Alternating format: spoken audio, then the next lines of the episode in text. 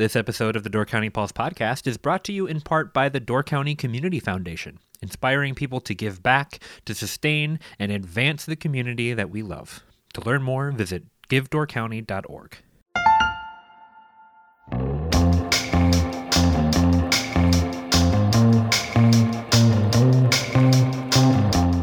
welcome to the Door County Pulse podcast. I'm Andrew Clyden and I'm joined today by Miles Dannhausen, writer and editor for the Pulse. How's it going, Miles? It's going good, Andrew. How are you doing? I'm doing well. It is a lovely day outside, and there's uh, some highway construction that's that's going on just south of me. So it's uh, it's officially highway season again, uh, and uh, I can see it right out my window. So this is pretty exciting, Miles. What do you know about the the highway projects that are going on? Yeah, you got one between City of Sturgeon Bay and uh, up to Bailey's Harbor yep. going on right now. Well, over the course of the next few weeks. Then you got one in north of Sister Bay up to Liberty, like well into Liberty Grove. And then you got, I mean, on top of those, you have the kind of that they're still working on that exit down in Green Bay by the Tower Drive Bridge for people who come up to Door County. I've gone back and forth a couple times recently and had to take pretty um, lengthy detours because I didn't know that. I keep forgetting that that exit is closed. But um, yeah, so there's a little impediment to getting up here right now. But I think, but down by you, it's just like one lane flagging operations kind of thing, right? Right, and that's that's I think what it, it's planning on being for a while at least. Hopefully they don't close the road in front of my house and then I'm stuck here. Then again, it's not like I haven't learned how to work from home lately, so it might not be that bad you know, with all of the different projects that are happening right now, uh, it's a wonder that we haven't constructed that like center of the peninsula highway that'll just take us straight through and avoid the coastal roads at this point. Might be nice for a time like now. yeah, there are some proponents for it, but like, you know, we always have 42 if we need to get away from 57 or 57 if we need to get away from 42. That's true, although you're going to experience a little bit of stuff on both sides right now, depending on where you're going. So mm-hmm maybe you can combine the two of them and use both. so, Miles, we have some interesting stuff to talk about this week. I think the biggest story, maybe we should jump into it right away, is the Alpine has sold. Yeah, um, much anticipated, much much anxiety inducing um, sale of Alpine Resort. I mean, we've all been wondering what's going to happen with that property for a couple of years. Right. I know that uh, when when it first went up for sale, we had some conversations with Bill Bertschinger. I know that you've had more now that the sale is going through, uh, but kind of kind of wild to think that the Alpine is going to be operated by someone other than a Bertschinger for the first time in what is it, hundred years at this point? Yeah, and the you know the resort opened in 1922. Construction began in 1921, but the Bertschinger family actually has owned the property since 1914 and that's when they first started developing the plans for a resort there. So that's really the that resort is the one that made Egg Harbor a tourist town, and it still took many years for that to develop, and it's still very much the same as it was way back then. I mean that the same old lodge, the cabins. Um, obviously, vacationing has changed a great deal since then, but you step into the Alpine Resort, and you know if if anyone anyone goes down there, they either feel like it's a bit of a time warp, or it's like stepping into the movie Dirty Dancing. Um, and you can see why. I mean, it, it really is just a um, a time capsule in many ways. Well, and I suppose that there's some good news and some bad news then on that note, right? So, you know, as you mentioned, it's kind of a, a tradition for people, and it's you know it's been a huge love of people for a long time. So I'm sure people are going to be happy to know what the plans are moving forward, right? But it, is some of that historic charm going to change, do you think, with those new plans? Well, it's it's tough to say right now. The indications that I've received, I have not talked to the new owner, and um, they're they're playing that a little tight to the vest.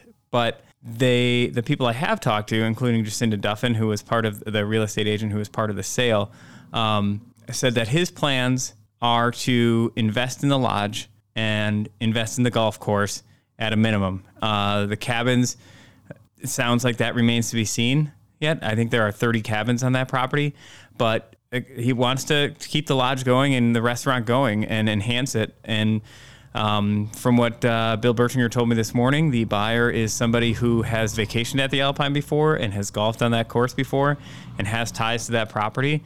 And it sounds like, um, you know, it's early and a, a, lot of people talk a good game. So I, I remain somewhat skeptical, but all indications that I've received are that this is somebody who wants to do um, some things that that honor the history on it and and preserve what they can and keep that lodge going, which is phenomenal news for anybody who cares about that property or has a history of either visiting there or um, eating there or just breaking into the property. Like like I did as a child. Right. Yeah, and I think that that's kind of a best case scenario too in terms of, you know, reopening the golf course but then also maybe updating the rooms and that kind of thing. And if it keeps that kind of that charm but maybe, you know, renovates or upgrades the actual rooms, I feel like that could be a, a win-win for everybody. Yeah, it could be it could be great for the village um, and for the county. Uh, you know, we're up the road, we're losing the Little Sister Resort, which has also operated for nearly a century up in Sister Bay in a very similar manner. You know, they had 20 some cabins on that property. It was kind of like that old, old kind of vacation um, aesthetic.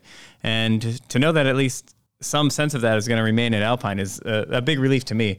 It's sort of like what happened with the Gordon Lodge, um, probably well before your time up here, Andrew, but 10 or 15 years ago, where um, that was an aging resort a big sprawling compound and somebody came in and kind of sunk a lot of money into it and revived it and gave it sort of a, you know, it maintains a lot of what it once was, but enhanced in a lot of ways. So talking to Bill Bertschinger this morning by phone, you know, he he's definitely not happy to sell. Bill has worked on that property. I mean, he's been on that property nearly every day of his life, except for a couple of years in serving in the Korean War. And he is 92 years old, has worked for 80 of those years on that property, which has got to be one of the longest tenures in the history of the world at a single job. Um, and he really does still work. He is not a 92 year old man who is a figurehead. Like he likes to work. He calls himself a workaholic. He said when he goes on vacation for his whole life, he goes on vacation and and he just wants to get back home and get back to work. So it must have been a, a, a fun guy to go on vacation with then. But um, you know, he likes working the grounds. He likes keeping the golf course up and and working on that property. And his his dad and his uncle started it, and you know, there's a lot of emotional ties there. So it's it's got to be difficult for him and his daughters who have kind of taken over the reins over the last 25, 30 years to know that it's it's leaving the family, but it's a heck of a run. I mean, I was in business with a, a sibling for just eight years and it's tough to do. So to keep a family business together, especially as it grows and new generations come in and you you start to get to a point where you have 20, 25 owners, um, to make it as long as they did is pretty remarkable. Yeah, I think that that story is phenomenal. Just the that there is no better pinnacle when it comes to like family business. You know what I mean? When you really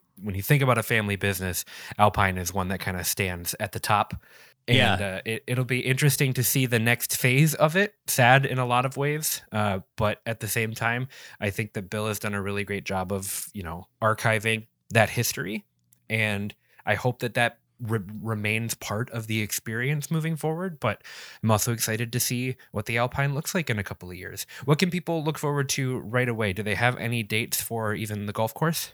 Yeah, they they're looking to have the golf course reopened by Memorial Day weekend. They've already started work on the clubhouse there. Um, made some investments, ordered new clubs for rent, um, done some substantial grooming, and looks like they're making enhancements to the greens and the the grounds themselves already. So um, you know, it, at, at, least the course will be open again. Last year it was closed due to COVID, but Bill still worked it and kept it up and kept the groundskeepers there to not let it get overgrown. Uh, so, you know, the golf course will be open. You'll have a new clubhouse to look forward to, and then I'm sure we're going to see things start happening on that property. I do know the village is still waiting to hear on a Knowles Nelson grant for a portion of that property that that they were going to purchase. Um, basically, if you know where the Alpine Dock is, what used to be basically the, the Egg Harbor Beach, that is the village is trying to purchase up to that portion um, to expand its existing beach and then expand a little parking there as well. So a lot of cool things could be happening down there. And there's also that idea, and I have no indication of where the new owner will stand on this, but there has been that plan to ideally create a kind of a park to park path between the Egg Harbor Beach and um, Frank Murphy County Park. It's down by Horseshoe Bay Farms, and you know, hopefully that still is a possibility and and happens sometimes in the near future. Yeah, it'll be interesting to see how that all shakes out. Speaking of resorts, uh, have you heard anything recently about what's going on at Little Sister Resort? I've heard more than I'd, I'd like sometimes. Um, the as, as the listeners will remember, Little Sister Resort and Fred and Fuzzy's restaurant uh, was sold to Lance and Bridget Crane last year. They bought the property to put up their dream house, and then to do so, they they needed to rezone it at the time, and the village didn't want to rezone it from commercial. That was denied. So then, to do this, they they proposed residential condominiums there. So they would build their house and then have residential condominiums on the landward side and then a couple on the water side. And that was that is something they can do, but it has to be done through a conditional use permit. The village slapped a bunch of conditions on them back in February, things like making the bat, the existing bathrooms from from Fred and Fuzzies available to the public, assisting in paying for a ADA accessible walkway down to the water on the the Pebble Beach part of a property and other enhancements to like fixing up the road and things like that that might get damaged due to construction. There's a long list of them. Um, last week, after bouncing back and forth with a couple of meetings with the village, the representatives for the cranes, their attorneys, said that they don't intend to accept any of those conditions and that uh, frame them all as illegal under Wisconsin Act 67, which greatly limited the number, the types of reasons that a village can deny a proposal mm-hmm. based on conditional use law. Um, and now uh, you we're waiting to see how that plays out. Does this end up in court? When when the Cranes brought attorneys to the meeting, the village basically decided we needed to table this issue because they did not have their attorneys at the meeting, so they didn't want to interact with them without legal representation at the meeting. And now we wait and see what's next. Um, it is interesting, like when the when they first came with this proposal, they indicated a desire to work with the village and, you know, potentially work on some of the things that the village ended up asking for, uh, talking about keeping the bathrooms and having a walkway down to the water. It's interesting that they can't come to some negotiation in the meantime, short of attorneys involved. Right. And I, I know that there are a lot of people in the village who are very interested in what happens to some of the buildings there. Like it, at the very first meeting when this proposal came up last year, Denise Bhirdo had, I believe she was acting as the village president at the time. I can't remember if this was before or after Dave Lienau had stepped down, but Denise Bhirdo had said she was very interested in trying to save whatever they could and move those buildings off the property and the barn off the property. Um, but to date, it seems like they have started demoing the boathouse that was long there on the pier next to Fred and Fuzzy's. That was completely demolished earlier this week, um, much to the dismay of a lot of people. But it, it does appear that mm. that is something they were allowed to do, even though it wasn't in the original plan. I don't believe. But um, they also there are many people in, interested in the cabins on that property and potentially moving them to another property. But to, uh, several folks that I've talked to have kind of run into um, some walls there, even trying to find out who to talk to to initiate that process. So there's hope. Right. There's still hope. There's a lot of people who are interested in getting those cabins for potentially seasonal housing or just to put them on their property for um, expansion of existing homes and maybe rental properties. Yeah, it, it's interesting. Every time that we talk about developments or or zoning or anything like that. I feel like I'm learning so much because it's something that I had absolutely no background in before I started doing the podcast with you. And now I feel like I'm getting a crash course. And it seems like every week we're we're talking about some new exciting thing that I didn't know about. Um, I, I, don't know if exciting. Again, I, I don't know if exciting is the right word there. exciting is a great word because it doesn't necessarily mean good, right? Like if you're excited about something that means you're you've got feelings of like happy looking forward to kind of things. But to say that something is exciting it's not necessarily always a good thing right? Thunderstorms are exciting but they can also be damaging. I've just never heard anyone call zoning exciting in any way but good for you. I'll take it. It's uh, I, I'll, I'll become a zoning nerd slowly but surely. I mean it is you know you say, say it's something you didn't know anything about I mean, I've been covering a lot of zoning stuff for 15 years, and I still don't know. And people ask me all the time because they're like, "Well, you've done, you've covered this. What what are they allowed to do?" And, and it is so there are so many layers to any of these debates. Like some of this stuff because it's shoreline is governed and influenced by DNR rules, which are not set by the local municipality. Some will be set or influenced by county regulations and zoning rules. Um, different statutes at the state level, and some is just like local ordinance. So there's so many layers on any project that um, this same project in the town of Gibraltar or the village of Egg Harbor is a much different conversation than in Sister Bay or Liberty Grove or Washington Island. So it's even as somebody who covers this stuff constantly, it is a juggling act in my head to even try and write about it with any sort of clarity, let alone talk about it and explain it to you or anybody else. Right. But I appreciate that you're excited about it. Yes, I am. Let's use that word exciting again, right? Because there is a potential affordable housing project that's going on in Sister Bay, right? With a with a WHEDA housing grant. That would be exciting, right? That is exciting. Um, I will say that wholeheartedly. This uh, proposal in Sister Bay, um, Marissa Downs, I've spoken to her a couple of times. She brought this forward in November, and the idea is to build 45 affordable housing units near the Northern Door Children's Center and the way they make them affordable is you get um, federal tax credits to keep these in the affordable stock. So basically, you cannot rent them for beyond a certain price point. But it's it doesn't mean that anybody possibly could get cheap housing. It means that if you make under a certain income level, you would be eligible for for some of these units. So they have nine units that would be reserved for people who make um, 30% of the median Door County income. And then 18 would go up to 60% of the median Door County income. And then another 18 would be for people who make up to 80% of the median Door County income. So a big boost for people who make, um, you know, it, it and it's it's staggered. So that that median income level and that or that that income limit is different for somebody with uh, a husband and two kids than for a single individual, but they're all eligible depending on your income level. So that would fill a big a big gap.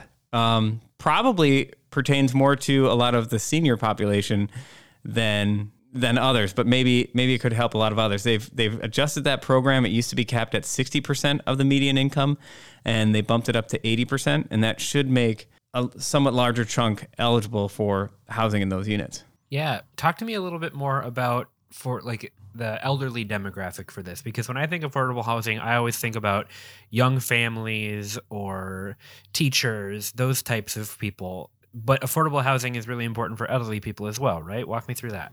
Well, you know, elderly, elderly excuse me, elderly folks are often on a fixed income, usually um, tied to their Social Security income. Some of them work part time jobs. Some of them have investment income, but a lot just have social security and maybe a part-time job and probably that's that's not a very huge income so if you are making social security and say that's bringing in 18 to 25,000 a year or something like that um, plus some miscellaneous income you can't afford any of the rental units that are available up in northern door county. Even if well i shouldn't even say available that exist in northern door county let alone if they are available for rent and which there very rarely are. And then the market rate in Northern Door County would be anywhere from $1,100 a month for a one bedroom apartment to $1,300 a month. And making that kind of wage, you're, you, you basically have to be making in excess of $40,000 a year without other debt to be able to afford that. Um, so most seniors could not. So I talked to some folks at a similar project, uh, a smaller 20, I think it's a 20 unit project in Sister Bay.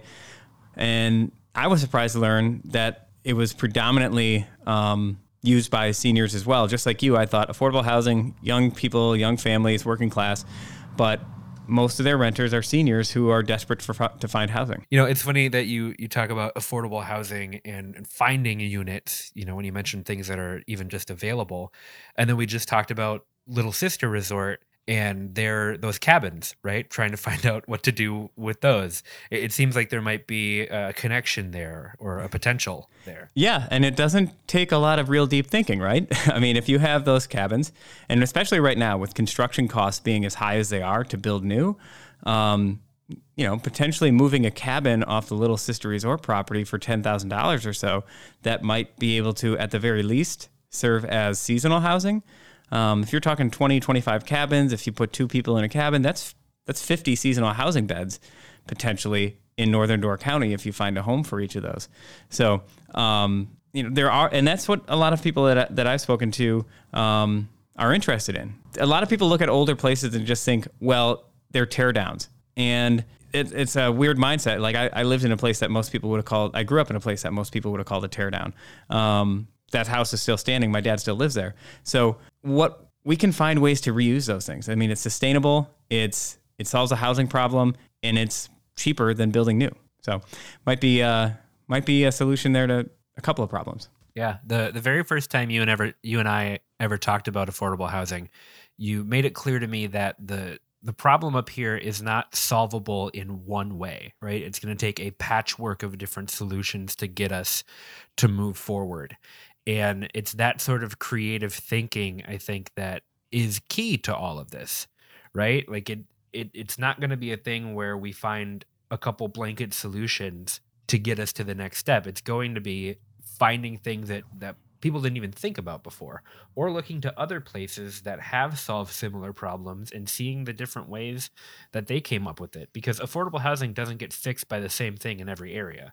That's a really so good point. This is this is just going to be a, another case where it's a combination of different things that all look different or might look strange from the outset that actually make a lot of sense once you start digging into them.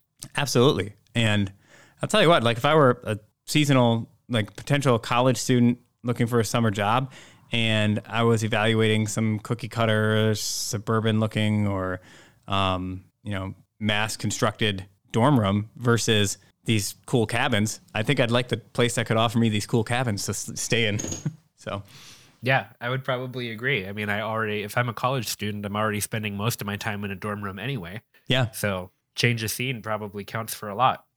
Well, Miles, is there anything else this week that we need to chat about as we are moving forward into the summer? I feel like we just had spring and summer's already around the corner. Yeah, I mean, as as you know uh, from handling the the arts and entertainment section, I mean, things are starting to open up again.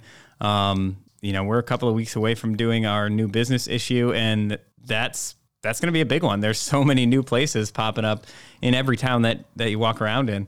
Um, you know, Egg Harbor, talking about development pressures and and the Alpine. Um, in one sense, while the Alpine is selling and hopefully maintaining some of that historic charm, the village itself is grappling with that in- immense development pressure, and some of it brought on by actions of the village itself. So you have Shipwrecked still fighting to um, build a a much larger restaurant and with reduced parking. You have Casey's uh, is adding a back patio and covered porch in their space, and if you've driven by Casey's, they don't have much parking either. Um, and then One Barrel has added another patio on the backside of that. It remains to be seen what that is going to be used for. So you have even more growth and development there. And if you drive around Egg Harbor, there's um, more vacation rental properties and, and housing being built all the time in that um, small town. So it's going to be interesting how they manage that, um, especially as they grapple with the parking issues and trying to be equitable to all the different businesses in that village. Right. And you know, Miles, I, I, can think of one solution, especially for a place like Egg Harbor, where you're like, where are you going to fit all these cars? Uh, and I, I, think it comes down to a little game called Fortnite. Miles, have you ever played Fortnite? no, I have not, but uh, my nieces and nephews all love it. All right, well, follow me here. Every round of Fortnite begins with you parachuting out of a bus in the sky. So I'm thinking we just drop people off via parachute they can just float all the way down, land right in their outdoor seating outside of One Barrel or Hatch, and they can get their food, enjoy themselves. There's no parking to worry about at all. You just got to fold the parachute back up and you're good to go. And then we'll, we'll figure out where to get them, you know, next after that. But at least we solved the problem of where they're going to park. Andrew, you think that sounds crazy? But that actually is a much more realistic solution than what the village is taking taking a stance on today. So you you should go to the village and present this. It's it's pl- it's plausible. All right, I'm gonna swing open the double doors. I'm gonna say, stop everything right now. Have you heard of Fortnite? yes. And, and All right. Well, Miles, I think that that's going to do it for us this week. Thank you so much for chatting with me, and I look forward to chatting with you again soon. thanks, Andrew. Great catching up again. Thank you so much for listening to the Door County Pulse podcast. If you want to support us at the Pulse, check out doorcountypulse.com slash shop, where you can get a weekly Pulse subscription, purchase some incredible Door County artwork from Pulse artist Ryan Miller, and much more. We hope you've enjoyed the Door County Pulse podcast, and we will see you next time.